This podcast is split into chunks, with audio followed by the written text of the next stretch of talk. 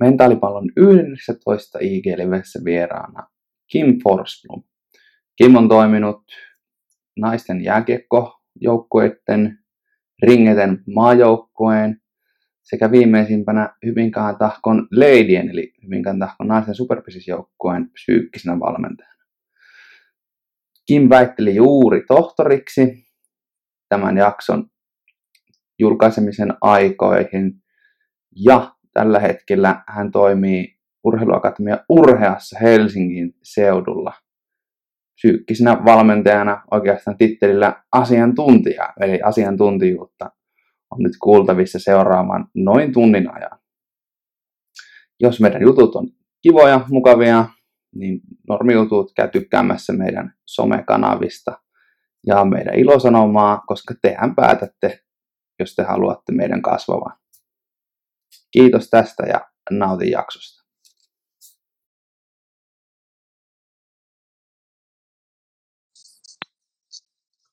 Morjestakin. No niin, moi moi. Mukava saada linjoille. Olit varmaan vieressä kaikista nopea, joka liittyy lähetykseen. Joo, tämä oli mulle niin uusi kokemus, että mä ajattelin, että mä en halua missata, että, että te vaan ota uutta, uutta vierasta tilalle, että jos tässä niin myöhästyy. Hyvä. Hienosti päästä heti linjoille. Ja tuota, tervetuloa Mentalipallo IGLV vieraaksi. Ja, ja tuota, sen verran historia voi valottaa, että minä olen liikuntapsykologia kurssilla ollut sinun tämmöllä kurssilla ja tuota, toki etänä verkossa opiskeltuna, mutta sieltä ensimmäiset muistikuvat ja nyt viimeisimmät muistikuvat sitten väittelit tuossa tohtoriksi, niin tuota, miksi ihmeestä tohtoriksi ja kerropas vähän siitä lisää, että miten No joo, no toi on hyvä kysymys. Miksi ihmeessä? Oikeastaan siis joskus silloin viime vuosituhannen loppupuolella, kun mä opiskelin luokanopettajaksi, niin, niin, niin silloin jo kiinnosti jossain määrin tutkimus, ja mulla oli itse asiassa kasvatustieteestäkin oli silloin jatkotutkintoaihe, mutta, mutta sitten lopu, lopulta osoittautui, että ei siihen semmoista intohimoa ollut, ja valmennus vei koko ajan enemmän ja enemmän mennessään.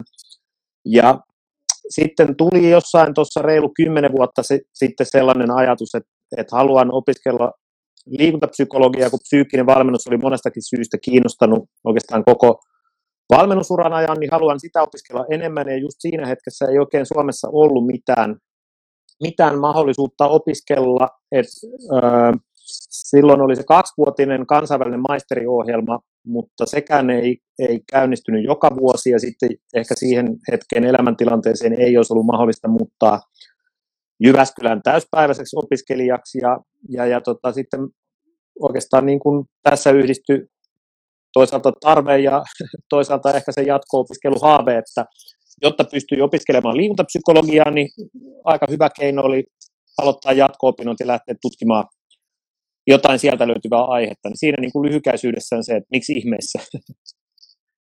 No niin, sieltä se on alun juuri ja hieno, hieno hetkeä, ja tuota, ilmeisesti Karonkastakin on jo toivottu. Joo, kyllä Karonkasta on toivottu. Karonkasta on toivottu. Tota, toi teki toi viime viikonloppu kellojen kääntäminen oikein hyvä, kun tuli yksi tunti til, niin, niin, niin. mutta ei ihan, ihan tota, no, niin maanantaina oltiin heti nöyrästi töissä, että ei tässä nyt liian pitkään sovi riekkua. Kyllä, kyllä. Hyvä niin. Hei, tota, sinulla tosiaan taustaa sinne vähän kerrokin, miten tämä liikuntapsykologia tullut tutuksi ja olet urheilla, olet, olet psyykkinen valmentaja taisi olla Joo. nimi. Joo. Ja sitten olet tosiaan ollut Tahkon naisten superprisjoukkueella psyykkisenä valmentajana sitten kanssa.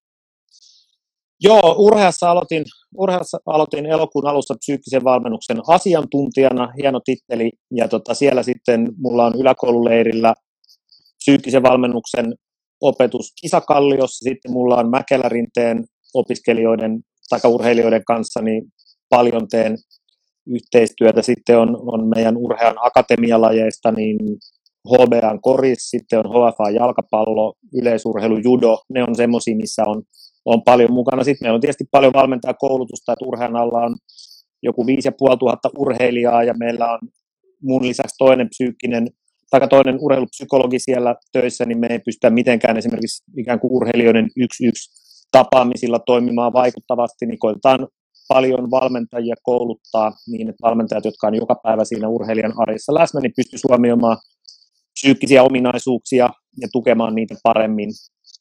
Tahkon, Tahkon kanssa mä oon ollut kaksi vuotta. Sitten mä olin tota, IFK naisten kiekko liigajoukkueen kanssa viime talven. Sitten mulla on Ringetestä, niin mulla on pitkä, pitkä pätkä. Mä olin siellä yli 20 vuotta. Mä olin muistaakseni 17 vuotta naisten maajoukkueessa ja 20 vuotta valmensin naisten SM-sarjan joukkueita ja Ringetessä mä olin myös, olin milloin maalivahtivalmentaja, milloin toinen valmentaja, milloin päävalmentaja, että sieltä mulla on, voisi sanoa, että se valmennuskokemus niin on, on siitä lajista. Hyvin tuolla taustalla näkyykin maalivahin kuvaa, niin maalivahtivalmennus tuolla seinillä asti. Joo, kyllä, niin. kyllä Wall of Fameille pääsee, pääsee, jos on esimerkiksi voittanut viisi Stanley Cupia, niin kuin Grand Furon. Kyllä, kyllä. Hyvä. Hei, tota, jakanut pari osioon tätä meidän haastattelua. Tosiaan tuo väitöskirja kilpailukauden aikaisiin kollektiivisiin tavoitteisiin ja tavoitteen asetteluun naisten SM on pallolijoukkueessa. Sitten käydään vähän läpi toisessa osiossa sitten tuota psyykkisen valmentajan roolia siinä tahkon naisissa. Lähdetään kuitenkin tuosta tavoitteesta liikkeelle. Sanotaanko näin alkuun, kun tätä haastattelun ruonkoakin tehnyt, niin aina itseä tietyllä tapaa häiritsee, että monet urheiluvalmentajat ja vaikuttajat puhutaan aina se tavoite, että olla sarjan nousu tai mestaruus, niin sehän on se tulostavoite, mutta määrittelepä sinä nyt tämän alan asiantuntijana ja tuoreena tuota, tohtorina, että mikä on tavoite, mitä on se tulostavoite, mitä on suoritustavoite ja prosessitavoite, niin vähän tulee määr- tavoitteet ja muutenkin vähän tarkemmin tutuksi. Joo, no siis ensinnäkin tavoite itsessään, niin sillehän ja niin kuin löytyy erilaisiakin määritelmiä, mutta jos nyt yksinkertaisimmillaan ajatellaan, niin se on joku sellainen asia tai tila, mitä kohti ollaan menossa ja mihin halutaan pyrkiä. Ja sitten jos me ajatellaan ryhmän tavoitetta, kollektiivista tavoitetta, niin siinä tuleekin sitten jo aiempaa kirjallisuutta penkoneena niin vähän haasteita, että se saatetaan määritellä esimerkiksi niin, että ryhmän yhteinen tavoite on joku sellainen päämäärä, mitä enemmistö tai riittävän suuri määrä ryhmän jäsenistä tavoittelee, jotta se motivoi ryhmää toimimaan kohti tätä haluttua päämäärää. Tähän voidaan palata myöhemmin, mutta siinä niin kun on se, että mitä voidaan ajatella, että on niin aiemmin määritelty yksilö- ja ryhmätavoitteita. Sitten tota, lopputulostavoite, se, niin kuin sanoit, niin se on se, mistä kauhean mielellään puhutaan, jos seuraa urheilukeskustelua tai urheiluutisia tai, tai journalismia, niin, niin, niin otetaan nyt semmoinen karikoitu esimerkki, että, että, että kyllähän suomalaiselle yle, yleisurheilijalle, joka lähtee olympialaisiin, niin kyllähän niin kuin siitä puhutaan vähän silleen, että jos et sä mitalia tavoittele, niin turha sinne turistiksi on lähteä. Ja, ja, lopputulostavoite on siis yksinkertaisimmillaan kilpailun lopputulos, loppusijoitus se on aina suhteessa muihin. Sitten suoritustavoite on taas suorituksen lopputulos. Se on yleisurheilussa esimerkiksi aika helppo määrittää, että keihäheitossa se on heiton pituus tai pituushypyssä hypyn pituus tai korkeushypyssä korkeus, se on suorituksen lopputulos. Ja mitä parempi suoritustavoite ikään kuin, tai korkeampi asetetaan, niin silloinhan se mahdollistaa ja lisää sen lopputulostavoitteen saavuttamisen todennäköisyyttä, mutta sitten näiden, mä ajattelen ehkä, että alla on se prosessitavoite, mikä viittaa sitten esimerkiksi oikean suoritustekniikan ylläpitämiseen.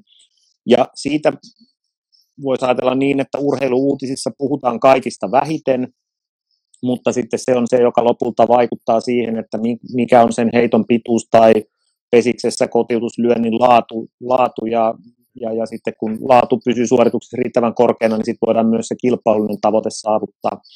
Sitten kun, nyt, kun, nyt kun mä oon ollut joukkuelajeissa paljon mukana ja vaikka mä ajattelisin tota, yksilölajejakin, niin niissä monessa lajissa harjoitellaan kuitenkin ryhmässä, niin se mitä kirjallisuudessa ei juuri ole, niin sitten on kuitenkin ryhmän tämmöiset, on ne sitten ilmapiiritavoitteet tai tunnetavoitteet tai miskä niitä halukaan kutsuu, ja ne olisi ehkä semmoiset, mitä mä varsinkin ryhmä, ryhmästä kun puhutaan, niin lähtisin mieluiten jopa niistä liikkeelle, että me saadaan ryhmään sellainen turvallinen, voisiko sanoa sosiaalinen turvallisuus tai psykologinen turvallisuus, että ryhmässä on hyvä olla, siellä on selkeät arvot, siellä on selkeät teemat ja päämäärät ja tämmöiset niin kuin toimintatavat, niin sen jälkeen mä ajattelen, että näille muille tavoitteille alkaa vasta tulemaan arvoa. Mutta tota, ilmapiiritavoitetta tai tunnetavoitetta, kutsutaan sitä nyt kummalla nimellä tahansa, niin siitä ei oikein tutkimustietoa vielä hirveästi ole. ja voidaan sitäkin aihetta sivuta jossain vaiheessa, että miksi, mutta, tota, mutta sen mä haluaisin niin nostaa näiden lopputulossuoritus- ja prosessitavoitteiden rinnalle niin tärkeänä, tärkeänä tämmöisenä niin tavoitekenttänä myös. Kyllä, tuossa tuli hyvää määrittelyä ja otan tuosta heti yhden tuloksen siitä sun väitöskirjasta, jossa todetaan, että lähes joka toisessa joukossa valittiin ristiriitainen käsitys siitä, mikä on ajateltu se lopputulostavoite, niin onko yhtään väärillä linjoilla tai oikealla linjoilla sanoa, että monestihan joku valmentaja tai dominova pelaaja kertoo sen tavoitteen. On valmentaja sillä eessä ja loput sillä siinä edessä kuuntelemassa, kun valmentaja kertoo, nyt meillä on tavoite sarjan nousu. Niin onko tästä semmoinen yhteys tähän tulokseen? On, on, siis mä ajattelen tästä niin, mä tota, just tätä ristiriitaista tavoitetta, kun tutkittiin, että mikä siellä voisi olla syynä. Yhdestä joukkueesta tehtiin tapaustutkimus, niin siellä nimenomaan löytyi tämmöinen, tämmöinen voisiko sanoa ilmiö, että, että ne ryhmän ilmapiiri tai ryhmän kiinteys ei ollut optimaalinen, eli osa pelaajista ei kertonut todellisia mielipiteitään koko ryhmän kuulen esimerkiksi sen takia, että, että ryhmän sosiaalinen kiinteys oli heidän kohdallaan niin vahva, niin he ei halunnut ikään kuin uhmata niitä vaikkapa ryhmän muihin jäseniin syntyneitä ystävyyssuhteita, että jos se olisi esittänyt erilaisen mielipiteen, niin se olisi voitu kokea hyökkäyksenä. Ja sitten yhtä lailla samassa joukkueessa oli vaikka nuoria uusia pelaajia, joiden kokemuksen mukaan niin, ää, se ryhmän ilmapiiri ei ollut heille vielä riittävän turvallinen, että he olisivat uskaltanut siellä sanoa, että ei meillä ihan oikeasti ole mitään palaa vaikka tuommoiseen lopputulostavoitteeseen. Et, et silleen tämä palautuu musta sinne ilmapiiri, ilmapiiritavoitteeseen. Ja sitten tuohon sun esimerkkiin, niin toi on varmaan semmoinen aika klassikko, että, että mä väitän, että otetaan mikä joukkue tahansa, niin siellä on tietynlaiset johtavat persoonat, osalle se johtajarooli voi tulla vaikkapa niin kuin annettuna, se voi olla joukkueen kapteeni tai vaikka päävalmentaja, sitten osalla se tulee joidenkin muiden niin kuin valtarakenteiden kautta, ja ne on tosi vahvoja mielipidevaikuttajia, ja, ja, ja justiin niin kuin tuommoisella keinolla, että, että vahvin päästetään ensimmäisenä ääneen, niin varmaan päästään hirveän herkästi siihen tilanteeseen, että, että, että niin kuin siellä on kovaan ääneen sanottu joku tavoite, mutta, mutta kaikkien mielipiteitä ei ole kuultu. Että oikeastaan niin tästä tullaan hyvin siihen kysymykseen, että mikä, kuinka niitä tavoitteita asetetaan, ja mikä se prosessi siinä koko tavoitteen asettelussa on, kuinka saadaan jokaisen sen hiljaisimmankin pelaajan mielipiteet esille ja kuulluksi, niin, niin, niin se on, mä ajattelen, että se on vähän niin kuin sitä the art of goal setting, jos voisi näin sanoa. Kyllä, ja tuo varmasti linkittyy hyvin tuo toinen tutkimustulos, että hieman yllättäen tavoitteasettelun käytetyt keinot eivät heijastuneet joukkueiden SM-sarjassa saavuttamiin pistemäärin, niin varmaan löytää tämmöisen hyvän ajatuksen siitä, että ei se tulostavoitteen asettelu, vaan ne prosessitavoitteet ja näin poispäin, vai onko tässä, näetkö, että tässä on semmoista no, to, jo, joo, ja toi on siis, mä ajattelen, niin kuin tota, toihan on, kun ollaan tavoitteen asettelu tutkittu tosi vähän joukkueurheilussa, mutta yleisestikin, kun sitä on tutkittu, niin, niin kaikki tämmöiset, jos ajattelee että vaikka nyt sitä yleisurheilua, niin siinä on aika helppo helppo kuitenkin se mittari, että, että me voidaan niin kuin sitä keihäänheiton mittaa hyvin, hyvin objektiivisesti mitata ja sitä tuloskehitystä katsoa, ja me voidaan niin kuin esittää valistuneita arvauksia tai, tai sitten jopa niin kuin tieteen keinoin osoittaa, että tämä tuloskehitys, niin sen taustalla on myös tavoitteen asettelu, mutta sitten, sitten jos ajattelee niin palloilujoukkueessa, se on niin kompleksinen se pelitapahtuma, että siellä on vaikea löytää niin kuin vastaavanlaisia helposti mitattavia asioita ja aiemmissa tutkimuksissa, ja tässäkin käytettiin joko sarjapiste, sarjassa saavutettu pistemäärää tai sitten voittoprosenttia tai jotain tämmöistä. Ja sitten jos tämä, niin kuin, tämä mittayksikkö paranee, niin voidaan ajatella, että jees, että tavoitteen asettelu toimi, mutta sitten just kun ajattelee vaikka naisten palloilusarjoja, niin on se niin tietyllä tavalla itsestäänselvä asia, että siellä on aika isoja materiaalieroja ja joku nousijajoukkue, on se sitten naisten kiekkoliigassa tai ringeten, ringeten SM-sarjassa tai naisten superpesiksessä, niin, niin ne voi mennä valovuoden sen kauden aikana eteenpäin ja sitä kehitystä voi tukea tosi paljon hyvä ja dynaaminen tavoitteen asetteluohjelma, mutta se ei silti heijastu tai näyttäydy vielä siellä niin kuin sarjapisteissä. Ja sitten vastaavasti niin kärjistäen, jos ajattelee toisinpäin, niin voi olla hyvin monta semmoista naisten SM-sarjaa, missä kärkijoukkueet, niin vaikka ne ei periaatteessa asettaisi minkälaisia tavoitteita, niin sillä kokemus- ja materiaalille erolla pärjäisi jo ihan älyttömän hyvin. Niin siksi ne pitäisi löytää jotain muitakin mittareita ja just keskittyy, että kuinka voisi vaikkapa niitä, kuinka sitä suorituksen kehittymistä voisi mitata ja kuinka sen jonkun vaikka suoritustekniikan tai taktiikan ylläpitämistä sen, siinä edistymistä, niin kuinka sitä voisi mitata ja kuinka sitä voisi tukea tavoitteiden avulla. Ja sitten niiden kerranaisena niin jossain vaiheessa niin se rupeaa heijastumaan myös siihen sarjasijoitukseen. Mutta mut, niin kuin sä siinä alussa sanoit hyvin siitä, että tulostavoitteet painottuu, niin se on painottunut myös siellä tutkimuksissa, mutta meidän pitäisi mennä sen tuloksen taakse, että mitkä asiat johtaa siihen tulokseen ja keskittyy niihin. Mutta tutkimusmielestä se on tosi vaikeaa. Niin, varmaan se on urheilupuheessa kuullut, että keskitytään se joka päivä se arkeen ja siis harjoittelemiseen ja siihen prosessiin, mutta onko se sitten sinne tavoitteisiin muodostunut, niin sitä ei toki tiedä. No, tuosta jos ottaa vielä tuosta sun väitöskirjasta yhden pätkän, niin oli se, että kollektiivista tavoitte- tavoitteista edistymistä arvioidaan yhdessä sovittujen kriteerien aikataulujen mukaisesti. Niin kerropas joku konkreettinen juttu, saatetaan vähän linkittyä sinne vaikka tahkoleideihin tai muuta, niin jos on asetettu joku tavoite, niin miten te, lähe, miten te sovitte se ensinnäkin yhdessä, miten se muodostetaan, ja sitten toinen, että minkälaisella aikataululla sitä seurataan siinä matkan No, to, sehän tietysti niin kuin, jos mä lähden, lähden lopusta alkuun päin, niin se aikatauluhan määräytyy paljon, paljon siitä ta- tavoitteestakin.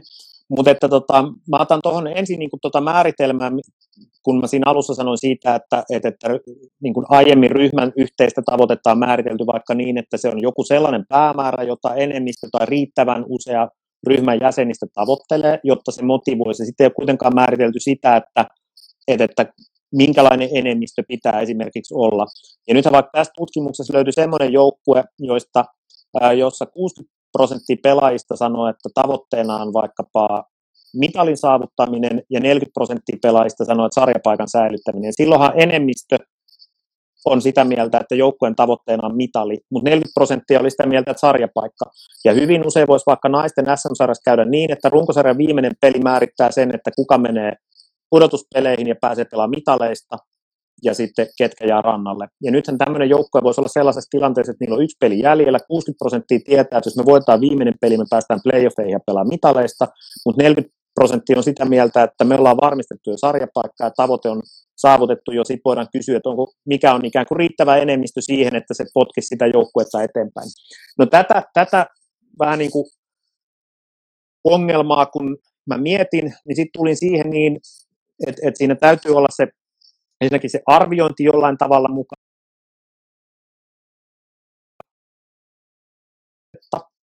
Ja sitten tota, käytännössä jokainen pelaaja vastasi, että jokainen niistä meidän esittämistä tavoitteista oli joukkueen yhteisiä tavoitteita. Mä en usko pätkääkään siihen, että joukkueella on 24 tai 25 tavoitetta. Ne on varmasti ollut esillä harjoituksissa, ne on varmasti ollut lajista tärkeitä asioita, mutta se ei vielä ole tavoite. Ja si- siitä tuli niinku tämä ajatus, että sitten se pitää olla niin, että kaikki tiedostaa, mikä se on, ja me ollaan yhdessä päätetty, että minkälaisilla kriteereillä ja minkälaisilla aikatauluilla me siinä edistymistä ja sen arvioimista saavutetaan, niin sitten se vasta olisi niinku oikeasti tavoite, että siitä tulee se prosessi.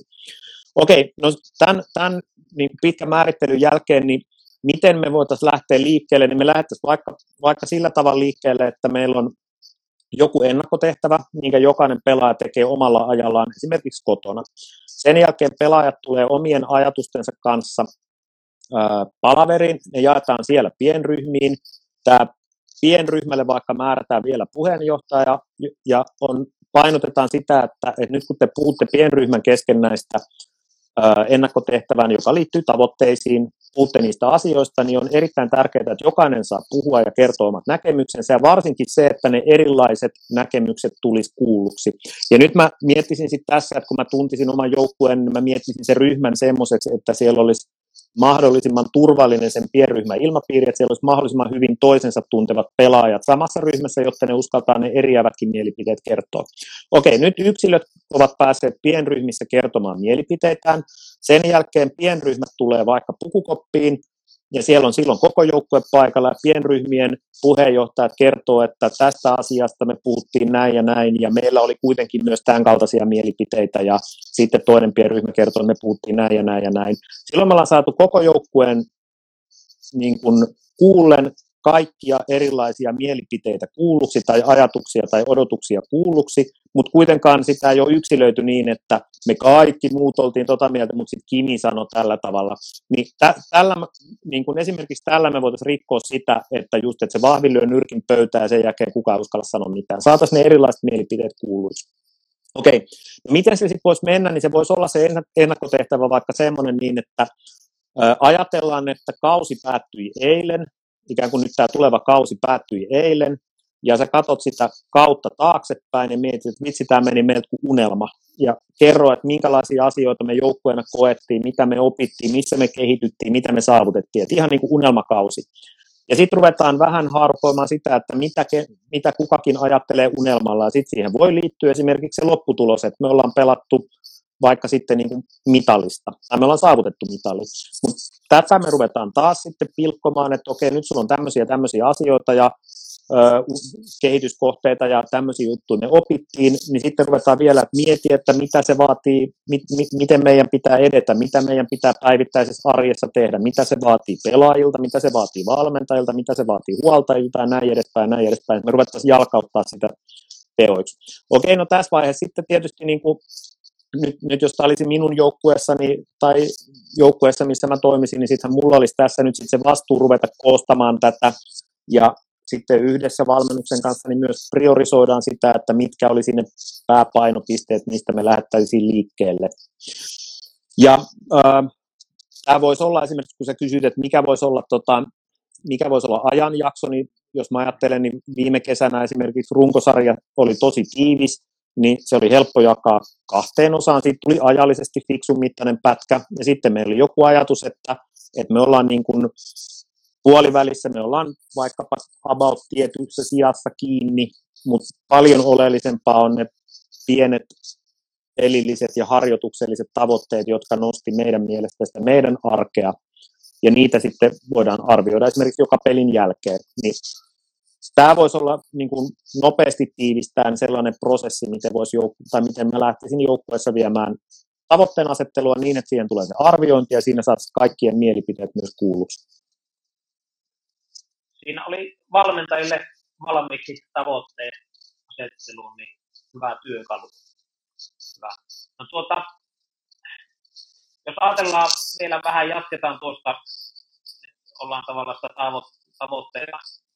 asetettu ja saavut, saavutettu, niin ja mistä se ristiriitaisuus ja muut voi vielä johtua, niin jää semmoista, semmoista pohtimaan, että tuota, tämä helposti kirjata niitä tavoitteita, eikä niitä myöskään sitten jaeta. Ja monesti on käynyt ainakin omalla kohdalla vesiuralla joistakin käynyt hassu tilanne, että on ollut joku tavoite asettu ennen kauden alkua, sitten kau, ikään kuin sitä ryhmää ei lopeteta sen kauden jälkeen. Ja sitten sitä tavoitetta käydäänkin sitten se uuden ryhmän kanssa. Niin onko tämä kovin yleistä vai onko, mitä mieltä tästä?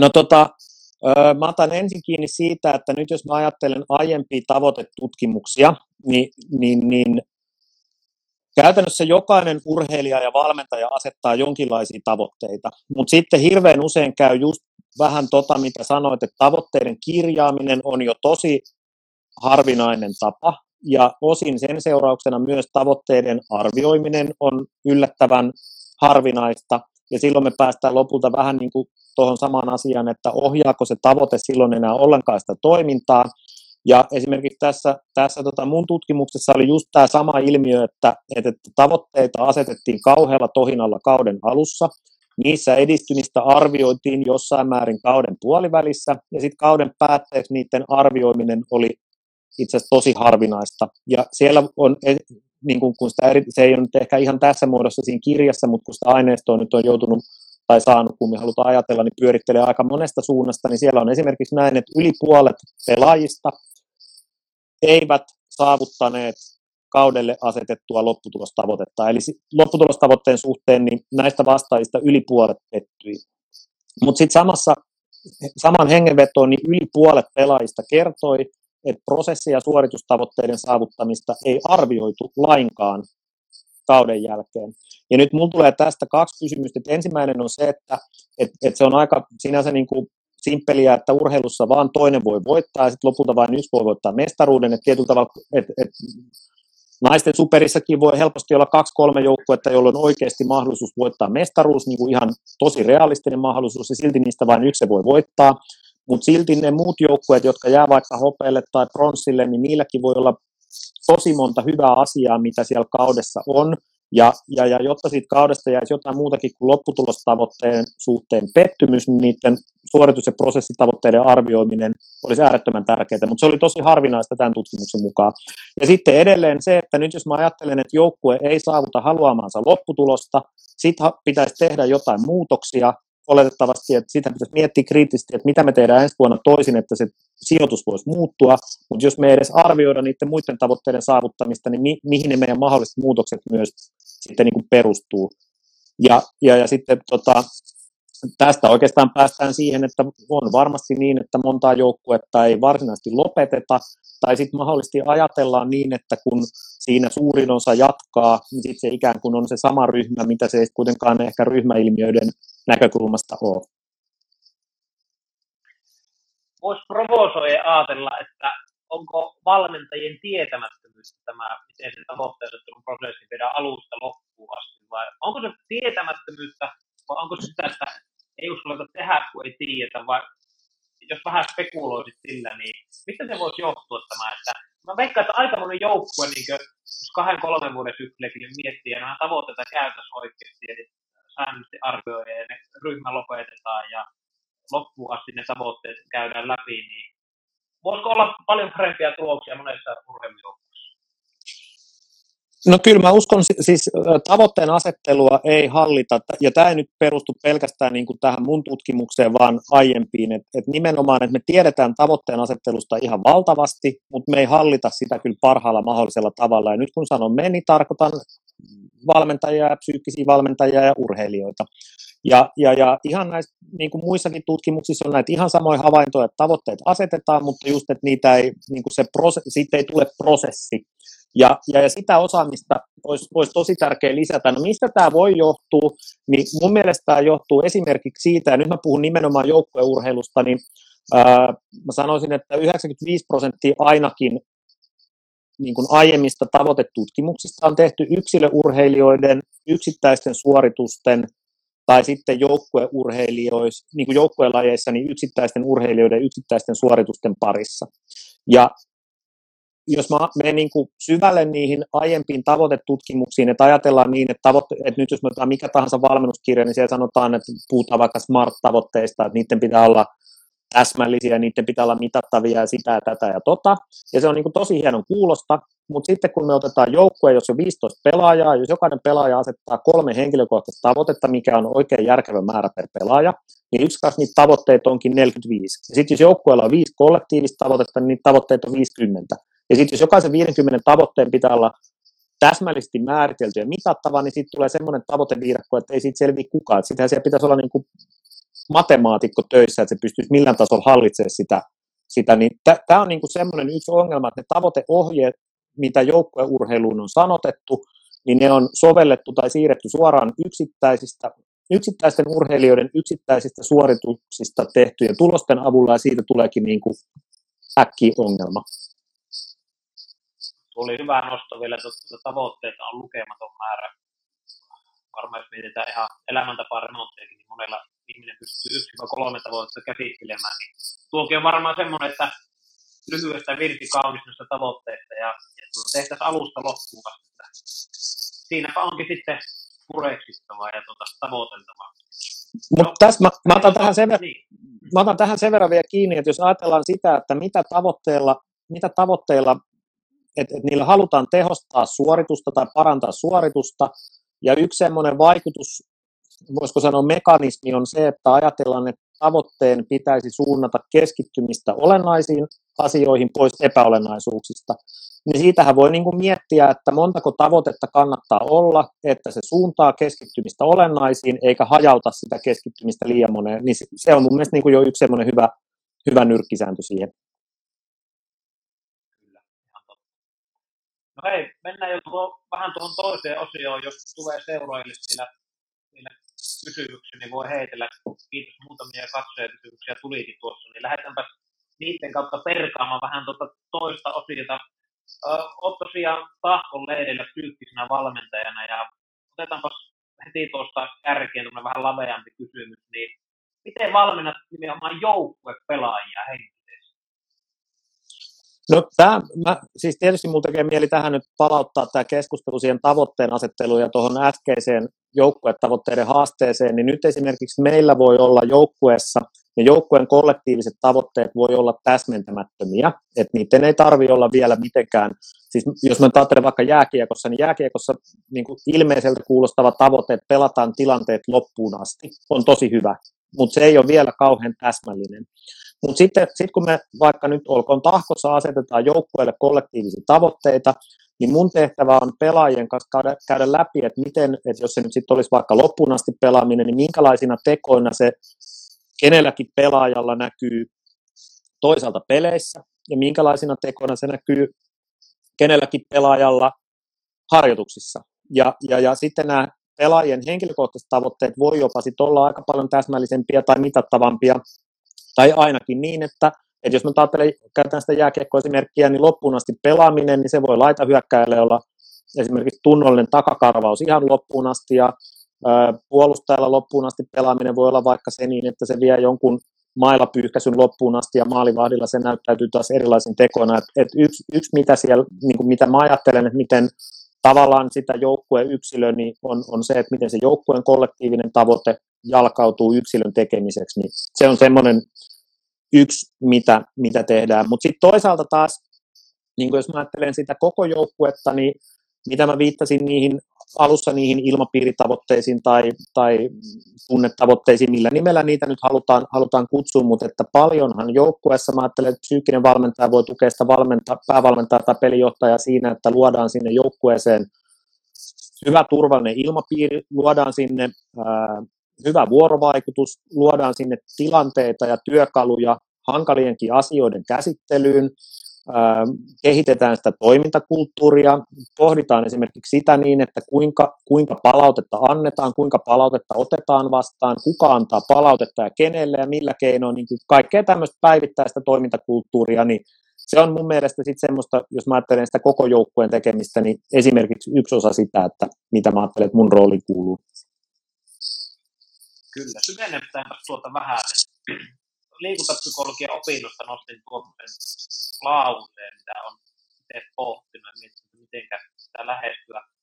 Joukkueurheilijat stressaantuvat tutkimusten mukaan toisten suorituksesta enemmän kuin yksilöurheilijat ja tietyllä tapaa koetaan, että petetään sitä joukkuetta enemmän. Niin jos mietitään vaikka, no on sitten playoff-maailma tai miten vaan, silloin kun ihminen on stressaantunut ja väsynyt, niin se stressihan nousee ja sitten varsinkin jos tulee niitä huonoja suorituksia, niin koetaan, että stressaannutaan omista suorituksia ja petetään joukkuetta, niin miten valmentamista tämmöisiä pelaa? No tämä on, siis tämähän nyt on niin kuin aika tuommoinen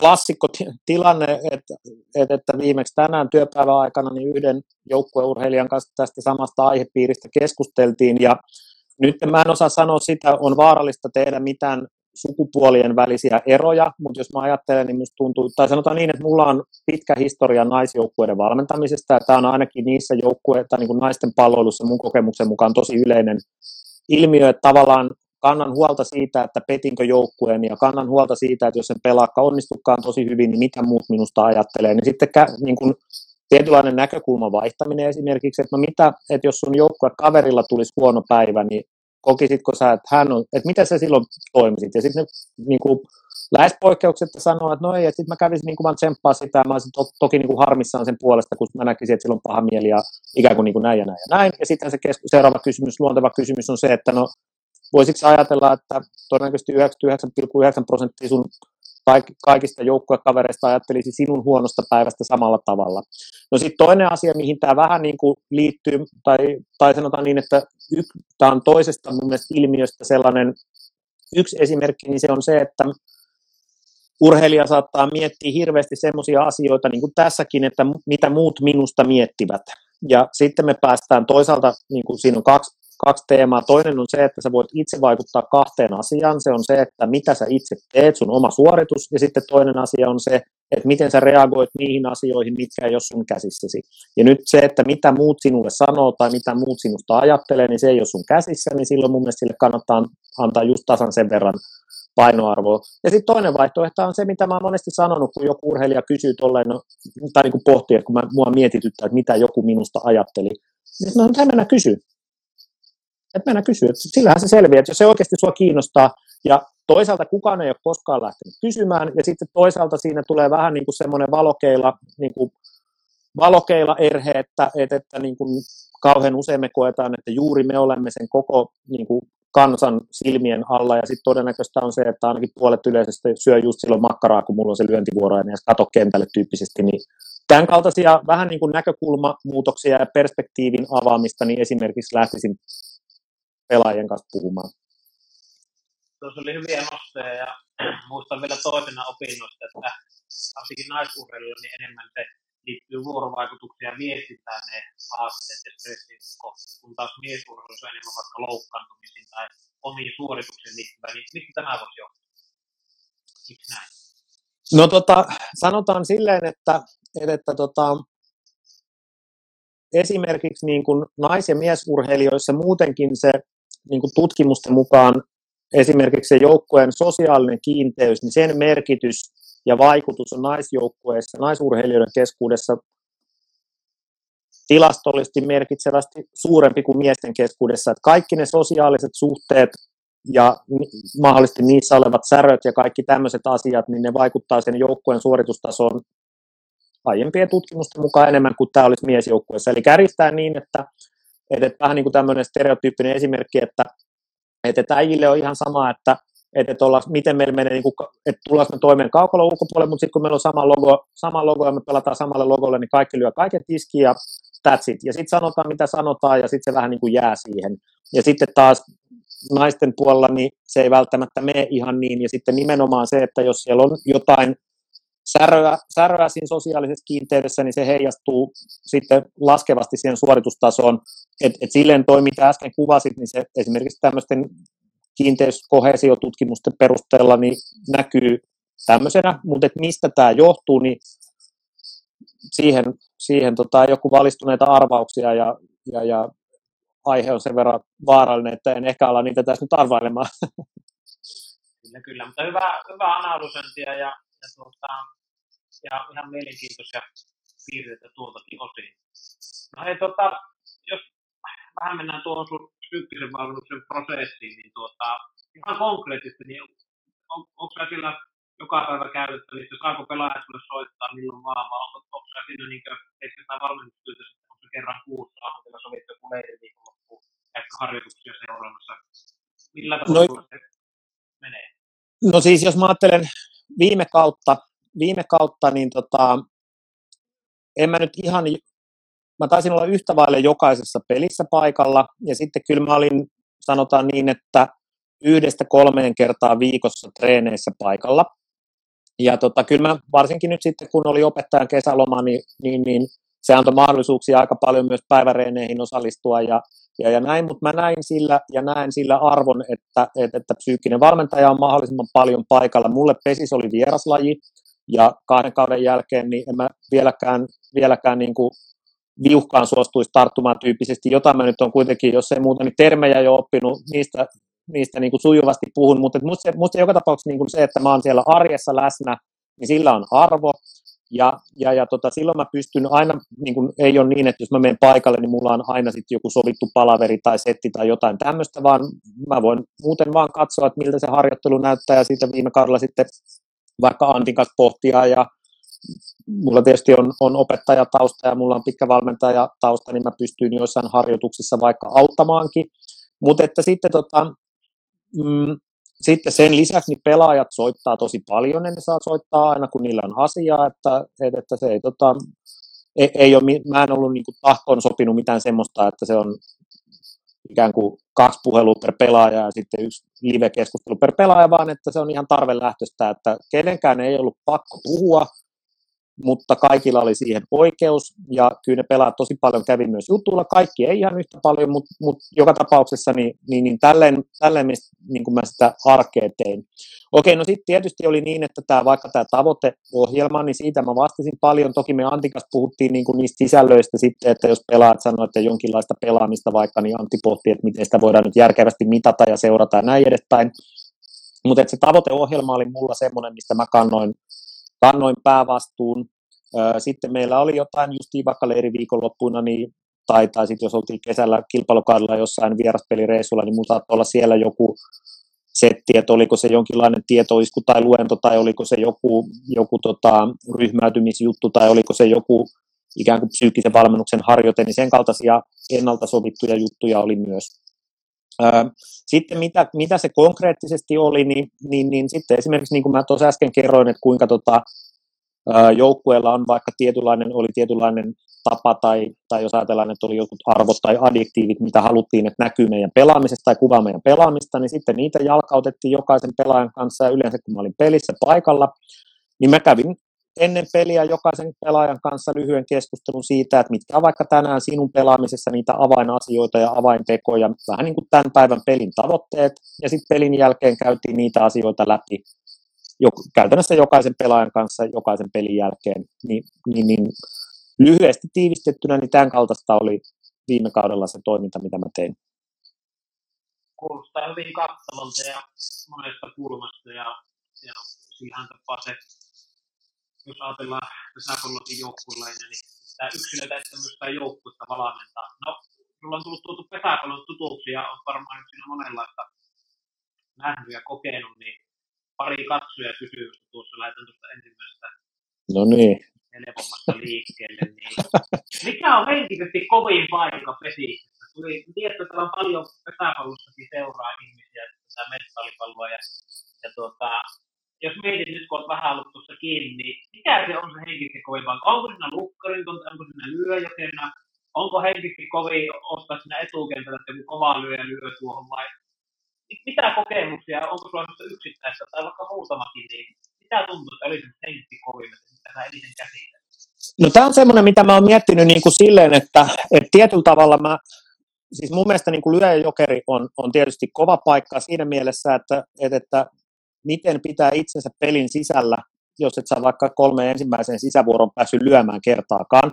Et se on mun mielestä yhdenlainen, yhdenlainen paikka. Sitten jotenkin mua, mä en tiedä onko se nyt niin kuin henkisesti kovin paikka, mutta kyllä mä, kyllä mä kuitenkin symppaan lukkareita, että mä näen, että siinä on jotain tietyllä tavalla vähän samanlaista, mitä, mitä maaliva, maalivahdin roolissa on.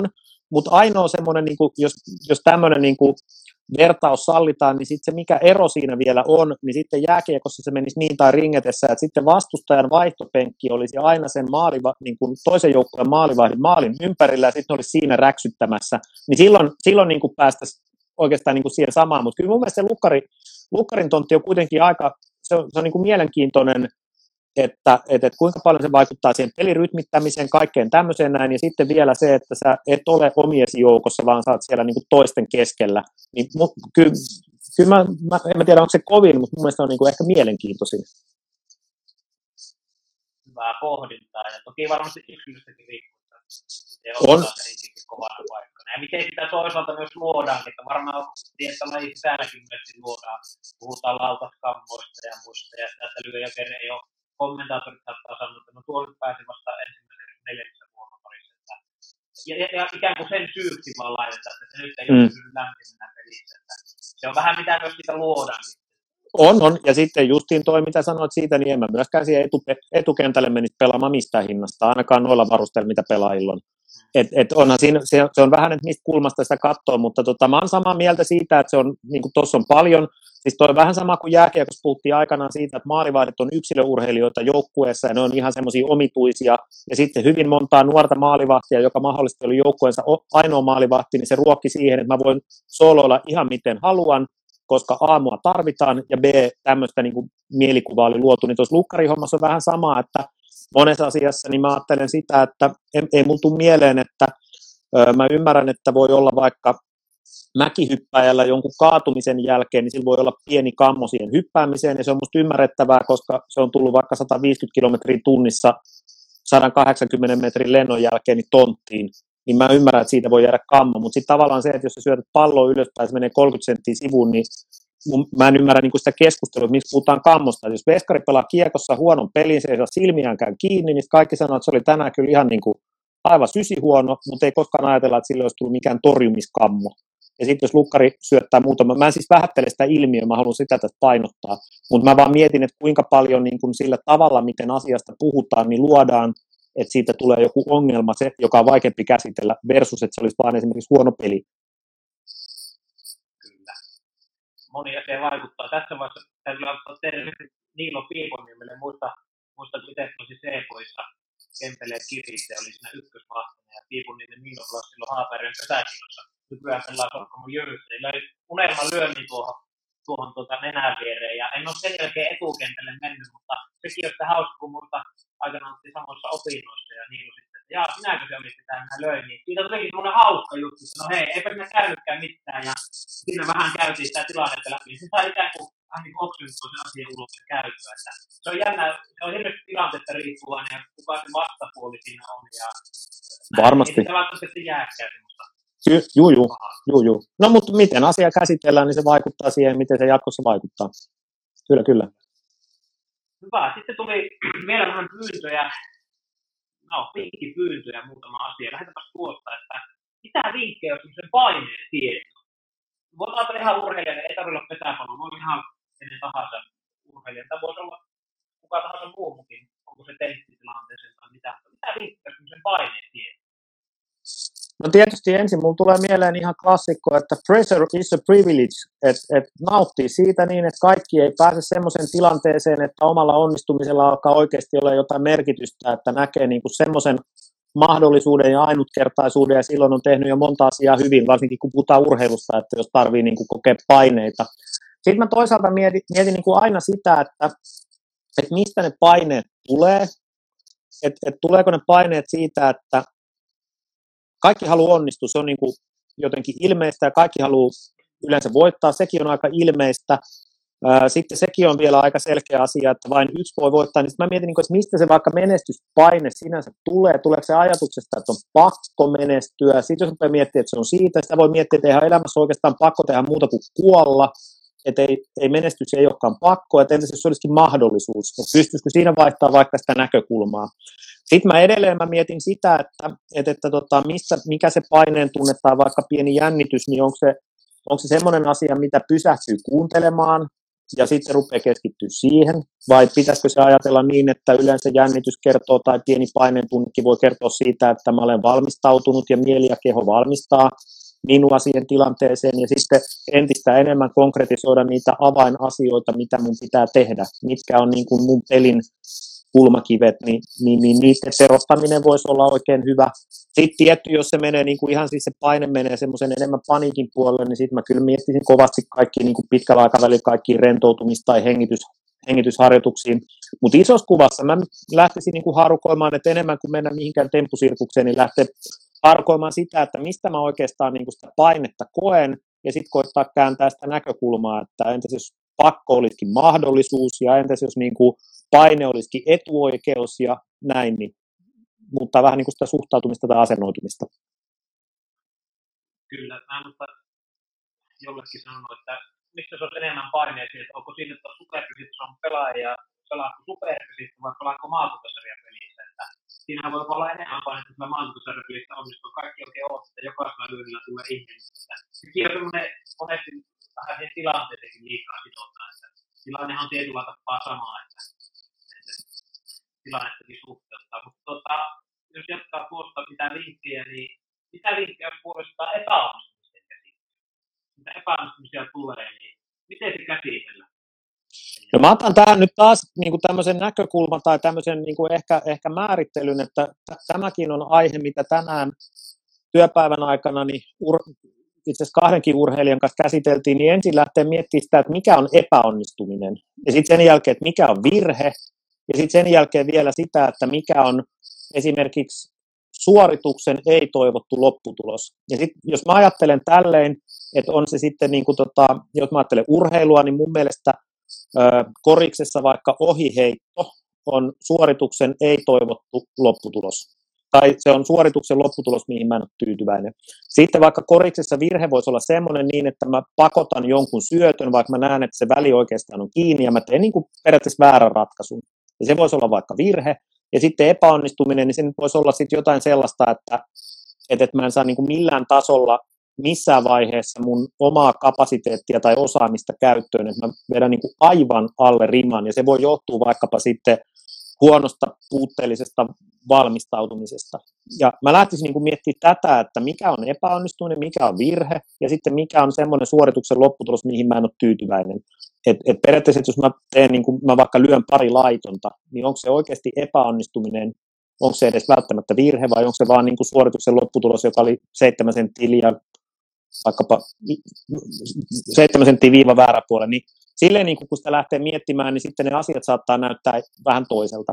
No sitten toinen, toinen jos mä ajattelen niin pelin jälkeen, niin jos mä oon tyytymätön, tai vaikka mä olisin tyytyväinen peli, niin mun mielestä hirvittävän hyvä kysymys itselle on se, että jos mä saisin näillä tiedoilla pelata tämän pelin uudestaan, niin mitkä asiat mä tekisin toisin. Ja sitten ei, vastaukseksi ei kelpaa, että mä löysin kenttään ne lyönnit, mitkä mä löin laittomaksi, vaan esimerkiksi se, että mikä mulle sitten, että tekisinkö mä edelleen saman lyöntivalinnan, joo tekisin, oliko mulla silloin lyöntihetkellä hyvä hallinnan tunne, mulla oli niin kuin optimaalinen, että mä ajattelin mun avainsanaa tai mä en ajatellut mitään tai jotain tämmöistä ei ollut, että mä, mä niin kuin vielä siinä hetkessä arvoin, että lyös mä sen vai tämän. Okei, eli pitäisi saada astepäättäväisyyttä. Se voisi olla niin kuin pelin jälkeen tämmöisen tota, tämmöisen niin kuin, vaikka sen koko pelin käsittely, niin täm, tämmöinen, niin kuin, että mitä asioita mä muuttaisin näillä tiedoilla. Se voisi olla hyvä keino. Sitten ihan siinä hetkessä, niin, niin tota, periaatteessa vaikka siis no, joku nopea hengitysjuttu voi olla semmoinen, millä, millä tavallaan tyhjentää mielensä, mutta sitten ihan edelleen niin kuin se, että asiat, mihin voit vaikuttaa, se on oma suoritus, se on as, niin kuin se, mihin asioihin mä keskityn esimerkiksi tai mitä mä ajattelen ja nyt sä voit ajatella, sä et voi enää mennyttä muuttaa, niin vähän niin kuin, että jatkaa matkaa ja hyvä kysymys on se, että mikä on just nyt tärkeää. Ja just nyt tärkeää ei ole se, että sä mietit, että hitto kun mä päästin kaksi vuoroparia sitten sen yhden pompun läpi, sä et sille enää voi mitään tehdä, se ei ole enää tärkeää. Tärkeää on se, että sulla on fokus tässä hetkessä ja vähän niin kuin näin, että tavallaan vähän niin kuin ravistelee sen ravistelee siitä eteenpäin. Tässäkin voisi olla ne pelikohtaiset teemat tai tavoitteet tai avainsanat semmoinen niin, että, että nämä kolme asiaa on mun tämän pelin avainjutut, ni, niihin keskittyminen ja vähän niin kuin tälleen. Jotenkin tälleen mä lähtisin tota asiaa purkamaan. Siinä tulikin useampi vinkki tuossa varmasti saa jotain itsellensä. No sitten viimeisenä kysymyksenä, mitä vinkkejä muodostaa vireystilan hallinta. Miten vireystilan hallinta? Ennen peliä tai peliä No tämä on, niin kuin, tämä on niin kuin semmoinen, tota, tämä on sellainen, mikä mun mielestä, siis mun mielestä psyykkinen valmennus niin isossa kuvassa on tosi paljon itsetuntemuksen, että pyritään niin kuin siihen, että urheilija lisäisi omaa itsetuntemustaan. Ja nythän tämmöinen, on se sitten vireystila tai, tai optimaalinen tunne, tunne tai näin, niin, niin, niin ensinhän meidän pitää, urheilijankin pitää tietää, että millainen se on. Että onko se niin kuin, että nyt jos mä tun, jokainen meistä tuntee sen, että nyt mulla on niin kuin hyvä, hyvä pelifiilis, nyt mulla on vireystila ihan optimaalinen tai tälleen näin, mutta sitten jos, jos se ei ole, niin osataanko me sanottaa, että mitä siitä puuttuu tai mitä, mitä siinä on liikaa tai jotenkin tälleen, että tämmöinen niin kuin haarukoiminen ylipäänsä, että mä opin niin kuin kertomaan tarkemmin kuin sen, että nyt mulla on hyvä fiilis tai nyt mulla ei ole hyvä fiilis, vaan että mistä se oikeastaan niin kuin tulee. Mutta miten tuommoista vireystilaa tai, tai yhtä lailla sitten niin kuin tunnetilaa, niin, niin, niin edelleen sen itsetuntemuksen kautta jollekin sopii ää, jotkut tietynlaiset biisit, millä pystyy vaikka nostamaan, että jos on vähän niin kuin uninen tai flegmaattinen olo, Toisaalta jotkut mielikuvat on semmoisia, millä pystyy säätelemään omaa, omaa tunnetilaa tai yhtä lailla vireystilaa. Rentoutumiskeino voi olla semmoinen, että jos on vaikka liian jännittynyt, niin millä sitten tavallaan vähän laskee sitä, sitä vireyttä. Pelin aikana siellä nyt ei mitään mielikuvia sinänsä, mutta et, et siinäkin mä mietin niin kuin tavallaan, että jos mä ajattelen, että miten, miten mä voisin jonkun urheilijan kanssa tehdä, niin mä pyytäisin sitä sanottamaan, että minkälaiset adjektiivit kuvaavat sinua silloin, kun se sun peli toimii parhaalla mahdollisella tavalla. Sitten sen jälkeen se kertoo jotain adjektiiveja, olko vaikka rohkea, päättäväinen ja ovela. Ja sitten sen jälkeen mä kysyisin, että miten nämä, nämä tota adjektiivit, niin minkälaisena tekoina ne näkyy kentällä. Ja sitten sanoo, että rohkeus näkyy tämmöisenä ja tämmöisenä, ja oveluus näkyy tämmöisenä ja tämmöisenä, ja päättäväisyys näkyy tämmöisenä ja tämmöisenä. Sitten meillä voisi olla esimerkiksi silleen, niin kuin monella urheilijalla meillä, niin kuin mun, mun joukkueessa on ollut, että sit seuraava kysymys on se, että no keksitkö vaikka jonkun semmoisen eläimen tai sarjakuvahahmon tai jonkun tämmöisen, jota kuvaisi ne vähän ne samat adjektiivit, ja sitten on, on niin, että jollain on mailassa vaikka pikkumyy ja toisella on lätkähanskassa kiroileva siili, ja se on niin kuin tavallaan semmoinen merkki tai muistisääntö itselle, että tämmöinen minä olen parhaimmillaan, niin tätä kohti mä menen, että jos mä tunnen epävarmuutta, että mun pitää olla rohkeampi, tai sitten jos mä huomaan, että mä oon niin kuin, että jos vaikka niin kuin että mulla on, että mä oon kylmäpäinen tai rauhallinen, mä huomaan, että nyt mä en ole sitä, niin sitten vaan niin kuin muistuttaa, että hei, että muista, että, että, että tota, Felix kissa on rauhallinen tai kylmäpäinen tai jotain tämmöistä näin, niin se voi olla yksi semmoinen, vähän niin kuin semmoinen oma voimaeläin, mi, mi, mi, niin kuin su, mihin voi ikään kuin kalibroida sitä omaa sen hetkistä keskittymistä tai tunnetilaa tai vireystilaa tai näin.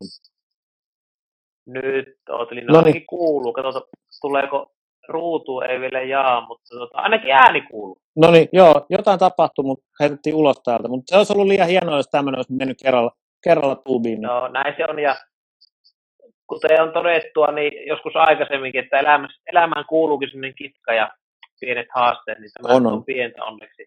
On. No hei, olin tosiaan kysymässä ihan viimeistä, niin meillä on vielä pari minuuttia aikaa, niin tiivistäpä minuuttia, niin vielä joku vinkki vielä seuraille, mentaalipalloseuraille, liittyen tavoitteen asetteluun. No niin. No niin, nyt kuulitko nyt, kysymyksiä? Kuulin kysymyksiä. Pitkä litania täältä painon tulemaankin jo. Okei, uudestaan. Eli tavo- tavoitteen asettelu vinkki. Ö, sellainen, että se motivoi sinua, että se on siis sinun oma tavoite. Sellainen, että se ohjaa sun päivittäistä arjen tekemistä. Et, et, olympiakulta on hieno tavoite, mutta se ei ohjaa juuri tänään sun tekemistä. Kirjaa se tavoite muistiin, pidä sitä jossain näkyvällä paikalla ja sitten arvioi ja ikään kuin sovi myös itselle semmoisia pieniä väli, välitavoitteita, että kun sä ne oot saavuttanut, niin silloin myös on joku pienen palkinnon paikka.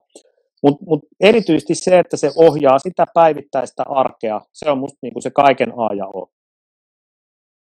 Kiitos. Sinä tuli lyhyesti ja ytimekkäästi ja kiitos konkreettisista vastauksista ja näkemyksistä oli mukava tarinoida tässä urheilupsykologiaa, erityisesti tuon tavoitteen asettelun näkökulmasta. Kiitos Kimi ja tsemppiä sinne psyykkisen valmennuksen töihin myös jatkossa ja, ja tuota, mukavaa syksyn jatkoa. Kiitos. No niin, kiitos. Kiitos kutsusta ja hyvää syksyä sinne myös.